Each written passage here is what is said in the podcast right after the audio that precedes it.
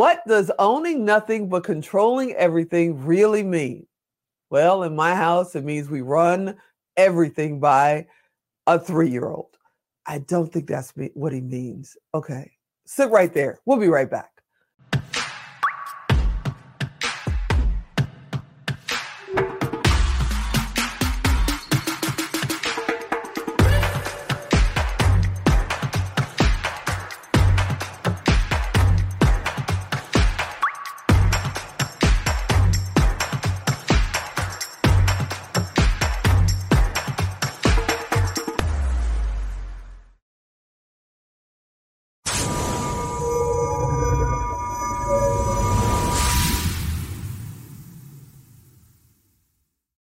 Welcome back. You heard me right. What does owning nothing but controlling everything really mean? In my household, it means my grandson runs the world. But I don't think that's what my brother Chris means. Hey, Chris, what does this mean? Yeah, well, it certainly doesn't mean run everything by your three year old. Matter of fact, that would be a great way to own nothing because if you just run everything by your three year old, you're not going to have anything because they just will there it is. all. I love it. That's not a bad plan. You know, hey, listen, you were saying, I don't think that's what I mean, but that could work. If your goal was to have nothing and own nothing, well, just uh, get yourself a three year old and just run everything by them. I like that. But that's not really what I mean. You know, so own nothing, but control everything. It's been a cliche thing that I've heard about my whole life. You know, and I only Me thought too. that was available to the wealthy. Like, you know, because you hear about the Me Rothschilds too. and the Rockefellers and and you hear about the Hiltons and everything else, and they don't own anything. When you really, I remember the one thing that got me at it showed me a like a org chart of like one of the big hotel chains and it started at the top this company and it said own nothing owns nothing it hires that out. And then this next company you know did all the maintenance and everything but they owned nothing and then they they were hiring everything. And everything went down and, and you're just like what the heck? Well you know that's pretty important for a big hotel because if somebody slips and falls like and somebody wants to sue them well they uh, you know you have to go a long way to figure out where who owns right.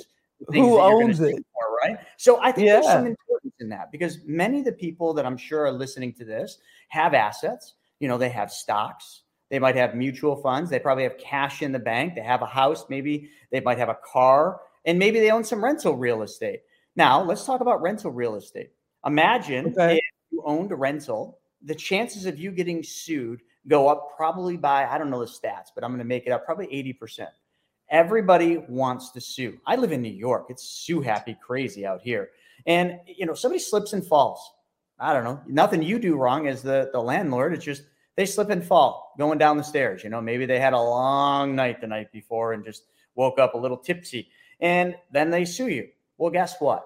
All the assets you have, if not structured properly, can all be on the chopping block. And that is the wrong thing. So most people are like, well, you have insurance. Yeah, well, you ever been sued? Because if you say that, you've never been sued. They sue for right. the full amount of the insurance and then they go after your personal assets. But you know, yep. here's the goal. The goal is when they get to your personal assets, they find out, the attorney finds out, holy cow, these people have nothing.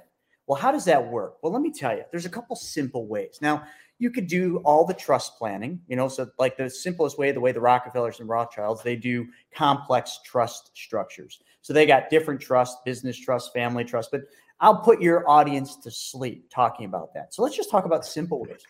Why do people invest in real estate? You're laughing and you're like, thank God.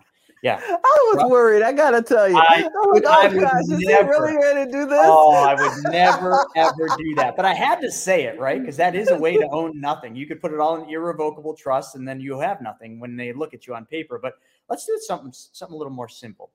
Number okay. one, you know, a way to protect yourself would basically be to not own the real estate, right? But people are like, well, I want to own real estate. I need the income. Great. Why do people buy rentals? Why do people buy real estate? The income. Number one reason. Right. I want passive income is what they always say. Okay, right. great. You want well, to make money in their sleep. Yeah. So, you know, I used to own a lot of real estate. How do you think I knew about all the lawsuit stuff? I've been sued so many stinking times. Not for anything we do, but that's just what happens. And then yeah. I finally got sick of it my wife and I, after we had our TV show, we went into this phase where we started selling off all of our real estate. And when we sold off our real estate, we had some money. And I remember one of my mentors once told me to go, he said, the ultimate in real estate is being the bank. And here's what I, I looked at I started studying what banks do. You know, because banks really what they do, they, they get us to give up control of our money. They take our money yep. and send it to work for them. They they they're they're the bank, right? They lend that money out and they make a spread. So I started saying, well, how do I be the bank? And I don't want to own anything. So all I had to do was find people like I was that needed money to buy real estate. And then I would basically just lend them money. But when I lent them money, I don't own the real estate. I have zero liability with the real estate. Sure, I have some risk with the person not paying me. So what I do is I make them put me in first position on the mortgage. I mean, we've all gone through that process of getting a house, mm-hmm. you get a mm-hmm. mortgage. Who owns the house? You're like, well, I do. I live in the house. No, no, no, no, no. No, no, no, the, no, no. the bank might not own the house, but they control it. Make no yep. two ways about it. You don't pay them, they're taking your house. So that is the whole. So now think about that. The bank doesn't own your house, but they control it. So I just wanted to do that. I wanted to mm-hmm. control all the real estate. I wanted to make the money from all the real estate, but I didn't want all the headaches and I didn't want anything that I could get sued for. So I just started lending money on houses. And when I would lend money, I'd put myself in a first position. I, I, watched Talladega Nights, and I remember Ricky Bobby's dad said, as he's getting kicked out of the school, he says, Son, if you're not first, you're last. last. And I said, Yes, sir. I got it. So I'm always going to be first position. So if they don't pay me, I get the house because I'm number one. I control that thing. But the second thing is if anything ever happens to that house, you know, a hurricane, a tornado, a fire, Ooh. Yeah, I know bad things, you know, but hey, let's talk about reality. Sometimes it happens. I make sure that that borrower puts me on the insurance policy. Hmm. Hey, the car car you know finance companies make them go on the insurance. Well, the bank's mm-hmm. also on the insurance. I'm the homeowner, so I want to be on the insurance. So now, if it burns or gets wiped out by a hurricane or tornado, I get paid by the insurance company. So I got I got none of that owning stuff. If I get sued, you know, they can't say, well, I want that, I want that house that you're lending money on. I'm like, well, then call the guy that owns it. Like, I don't own the house. So these are just simple ways that you can literally start to own nothing, but control everything and make a, a bunch of money doing it by just mimicking what banks do every single day. And, and that's all I've done. I started selling off all my real estate because I didn't want the headaches and the liabilities. So now we only have a small portfolio, and I'd have none if I could just dump them all today and I would just basically be the bank and control everything that I do. You know, why don't they teach this stuff in school?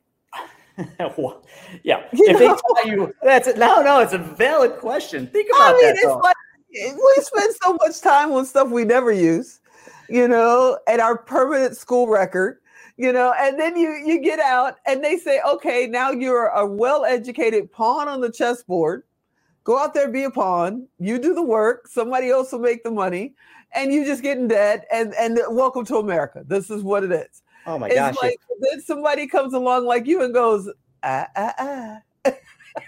Yeah, ah, well, it's interesting. It's broken. I mean, how come in schools they don't just teach kids how to do a simple budget, right? That'd be a good starting right. place. No, nowhere. But they learn. I don't even. What is the new mathematics called that they teach? Do you even know? Crazy. It makes no That's sense. That's what it is. Yeah. It's called crazy. Stupid. But like, why don't they just teach them business math and teach them how to run a ban, uh, like, you know, do a budget and balance a checkbook and maybe, hey, go crazy and teach them how to actually do some bookkeeping on a spreadsheet. That'd be monumental. But then if they started teaching you banking, then all of a sudden you'd become dangerous to the banks, which are the backbone True. for everything. And you know, if you think of the True. Fed, we talked about that in the beginning. The Fed mm-hmm. runs the central banking, so they don't want you to know banking. They don't want you to know how to own nothing and control everything and do what the bank does and all this stuff I'm talking about. So they just try to keep us stupid when it comes to money so that we just keep doing stupid things like give up control of our money to the banks and to Wall Street so that other people then can make our hard earned money go to work for them. Uh uh-uh, uh, I'm not buying it. I'm not doing it. And I hope I can help some of your audience not do that because that's the secret sauce is just take back control of your money, learn one or two things that you know, like, and understand, and apply that knowledge. I mean, if you could start, if I could have known this 30 years ago, how much difference, you know, our lives would have been by just having that kind of knowledge. So, you know, for the people that are out there watching it, I'm not saying it's too late for us because I know it's not for us that are, you know, late 50s, 60s, 70s. It's not too late. But those 20 year olds, hey, Stop playing video games and sucking up all the bandwidth and learn how to do this stuff so you have an amazing life. Okay, Chris, how do they get in touch with you? I'm going to get off my soapbox. Yeah, so Thank I got you. videos upon videos on this stuff. And you just go to chrisnaugle.com or go to my YouTube channel at the Chris Naugle and you can watch all the videos, watch my, go to my webinars. But here's, I got something special. You, we're talking about okay. school, why they don't teach this. So I know we're wrapping, but I want everybody to go watch my TEDx talk that I did the TEDx okay. talk is called Rethink Money, a letter to my daughter. I wrote my, my daughter a letter. My daughter's two and a half. I wrote her a letter about how money really works. So all the things you just talked about why they don't teach us, I told my daughter in a TEDx talk. So I want everyone here to listen to that or watch that TEDx and go apply that knowledge for your children. That's the only way, folks. It's the only way they're going to learn how money works your daughter's going to rule the world by the time she's 25. But yeah, it's time for us to educate the youth because, hey, it's our world too. I love you. You're the best. I can't wait to talk to you next month. Thank you. Expert Talk is sponsored by Pod Nation TV, the podcast to broadcast network.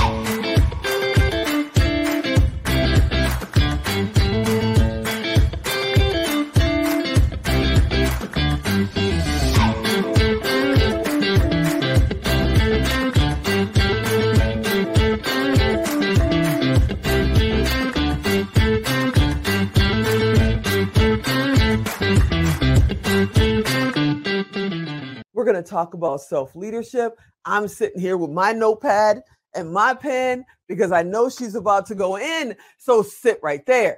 Here we go. Y'all ready? We'll be right back.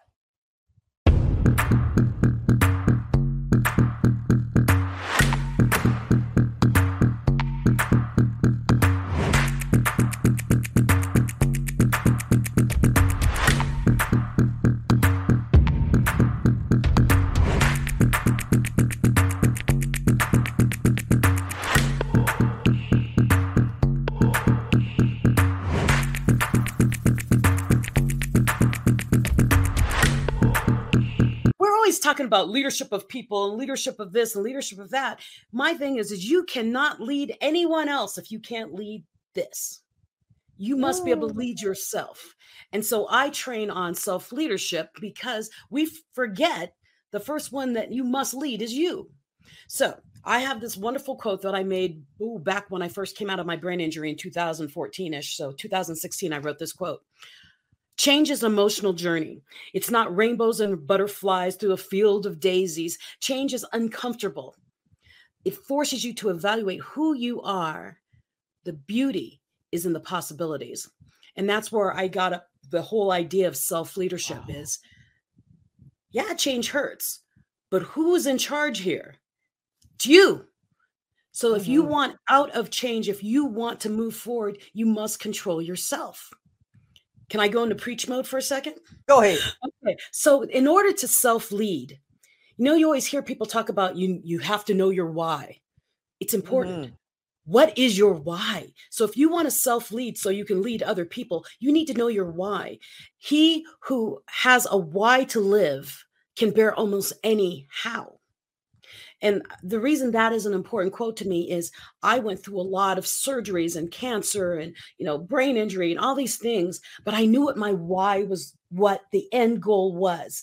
And it helped me push through every obstacle. So, number one, you must know your why if you want to be able to self lead. Number two, my mentor, um, John C. Maxwell, says leadership is influence, nothing more, nothing less. So, who influences you? And if you aren't one of the people who influences you, you need to work on that because you need to be able to look at yourself and be confident in who you are and what you stand for and your why. And then the third is responsibility. Jim Rohn says, you must take personal responsibility. You cannot change the circumstances, the seasons, or the wind, but you can change yourself. That's the three, in my mind, the basis of being self led if you don't know your why, if you can't influence yourself and you don't have personal responsibility, who are you truly leading? Lead yourself first. Who gets you out of bed every morning? You're mm-hmm. leading someone. And I can assure you, well, as you walk down the street, or if you're in a grocery store and you pick up an apple and bite into it and put it back on the shelf, I can tell you somebody else sees you doing it and they're saying that's not a leader. So you are doing everything you do is leading someone that you may not even know. But number one, you must lead yourself. And my biggest thing is if you're in a crowd and you're walking in a crowd and you're doing what the crowd is doing, step out of that crowd. One of the yeah. quotes I used for my uh, my TEDx was, "The differences between a rut and a grave are the dimensions." That's Ellen Glasgow. The differences between a rut and a grave are the dimensions the only thing you're doing is building That's your dimensions powerful. of your grave. If you are following the crowd and wondering why you're not doing anything special or different, it's because you're in the crowd. And I know anyone listening to TGo doesn't want to be in the crowd. You must step out of that rut, step out of that box you're building every day in your in your world, step out and make a new path. We are not records. We're not supposed to be spinning on that same thing doing the same thing, okay? Step out of it. Make that record skip. Find a new tune. And that new tune should be I will self-lead. I will be who I the best version of me because someone is watching me even if it's a child, if it's a, a, stranger on the subway, I don't care. You're leading someone, and at first, uh, number one should be you.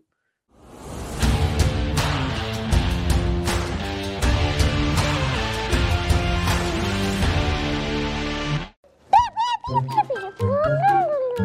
come on, it's time to go. Dad, I can't go right now. I'm doing show notes.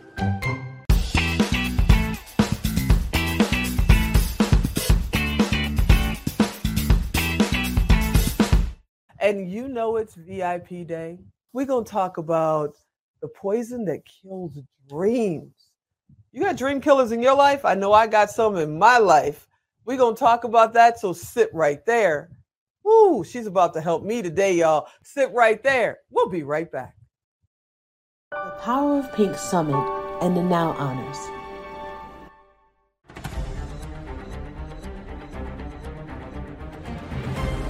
Has moved to the downtown Las Vegas area and the famous Fremont district, bringing the most brilliant and talented women in the world.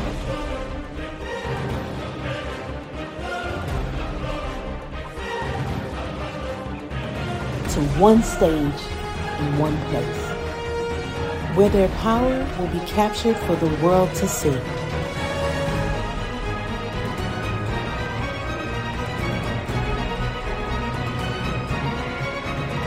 And it is hosted by the one and only Theresa TGo Goss. We present to you Now Honors 2023.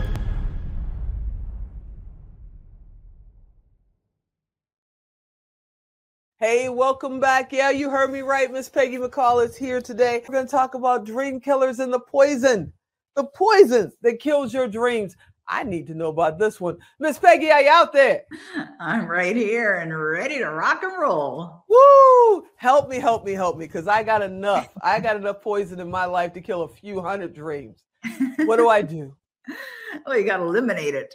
All right. Poison kills dreams. So, what is the poison? The poison is very simply negativity. And mm. negativity can be our own consciousness, right? The dialogue that's going on in your own mind. And that can certainly kill your dreams for sure. But outside stimuli, like other people, people ask me this all the time. You know, they'll say, well, you know, I'm sleeping in the same bed with a real negative person. How do I deal with that? How do I how do I not let them affect how I feel? Right. And and I'll say to them, understand this. Nobody crawls inside, like goes through your ear or whatever, and goes down inside of your tummy and causes you to feel anything. You decide you're always in control of how you feel, always. Mm-hmm. And if you're not, if you're out of control and you're allowing somebody to cause you to feel something, understand that's your thing, right? That's wow. your deal. It's not theirs. So, you know, I, I give people suggestions, you know, like especially if there's negativity around. There's a couple of ways you can handle it. One is you can imagine you have a plexiglass shield around you and just let it bounce off. It's not getting in, not getting in, right? It does. It's like, you know, during COVID, there were a lot of these plexiglass shields put up in different mm-hmm. places, right? You can't, you can't get through. Like the virus isn't getting through. You can right. imagine the same thing. Negativity is not getting through. So that's one way. Another way is that if you do hear someone, maybe it's someone that's close to you, they say something negative and they probably believe it. And what you can do is you can turn it around and send it back to them like a, a tennis match, right? Send mm-hmm. it back to them, but only in a positive way. I used to do this with my mom because my mom was a very negative person and I loved her and everything, but she just, you know, was in the habit of being negative. So I would be building my shield as I'm driving down to see her. But when she'd start, you know, with the negativity and start complaining or whining or moaning or whatever, then I'd say, hmm, well, what's great about that? And and I could see that it was sort of breaking her pattern of, of thought. Wow. What's great about that? And then she would think about it for a second and just throw the ball back, going, "Well, you know, there's nothing great about it." And you know, and so, you know, sometimes that happens. But the truth is, I didn't have to get caught up in that negativity. You know, I have to just let it go, or you can just duck and let it go by. Just duck and let it go by. Don't take it in. Just don't take it in. But I think the biggest challenge for most people is not outside stimuli or outside negativity or outside it poison. It's really internal.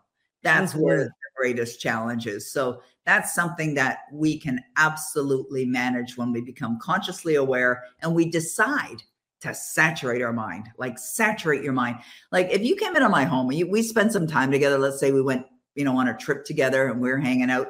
I'm like a serious student, like absolutely addicted to personal development and professional development. I'm studying all the time. I have books going. I buy them in Audible. I buy them in print form. I'm studying. I go to bed and I'm reading and I'm studying. I wake up in the morning. I'm doing meditation. I'm doing my gratitude. I'm doing my affirmations. And I've been doing that for 43 and a half years. And I wouldn't even think of not doing it because you know we live in a very interesting world a very interesting world where there's lots of challenges and lots of negativity. Just turn on your television or go stand in yeah. the lineup at the grocery store right?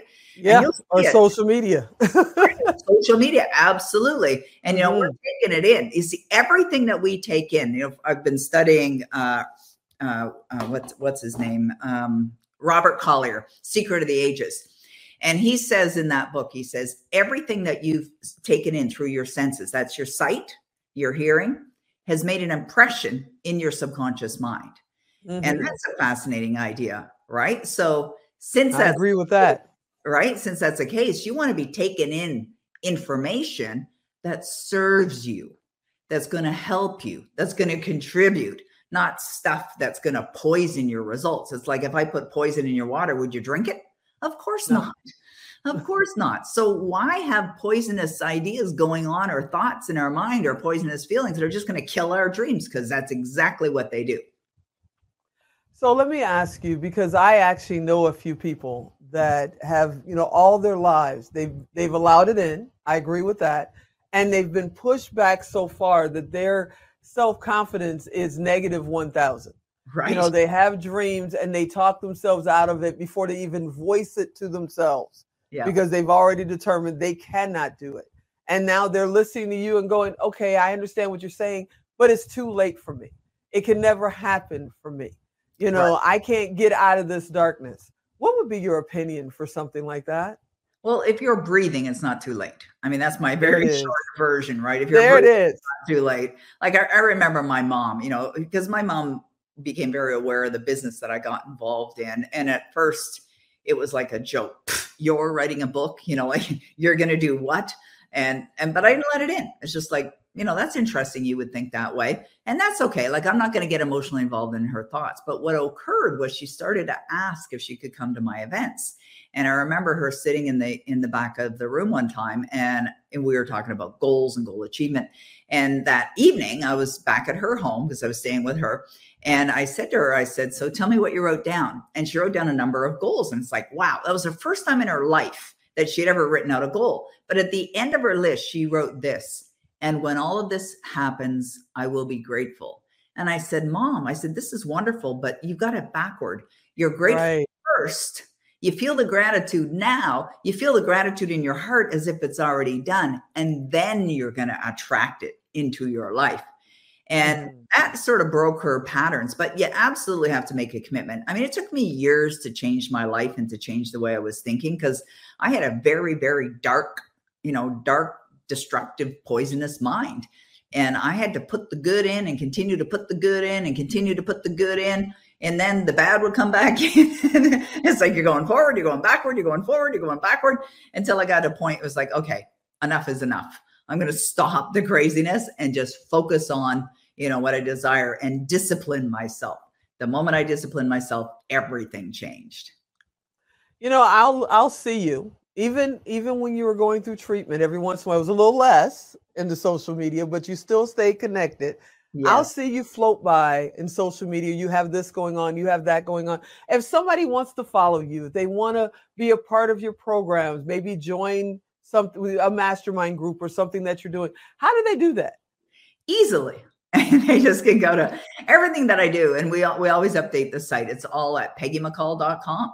I mean, you want to find out what's going on, what our next event is, you know, how we're serving people, free books that we give away. It's all at peggymccoll.com.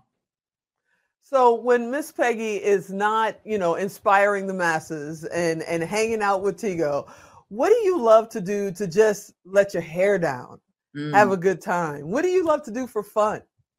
Well, I love being with my grandchildren. I just love them to the moon and back. I mean, they're just so amazing and i love playing with them boating with them like just biking with them hanging out with them swimming with them and my husband too of course i'm very blessed. I'm happily happily married. And every once in a while we go golfing but he goes golfing a lot more than i do. But those are my fun that my family is everything to me. Absolutely my priority. Over.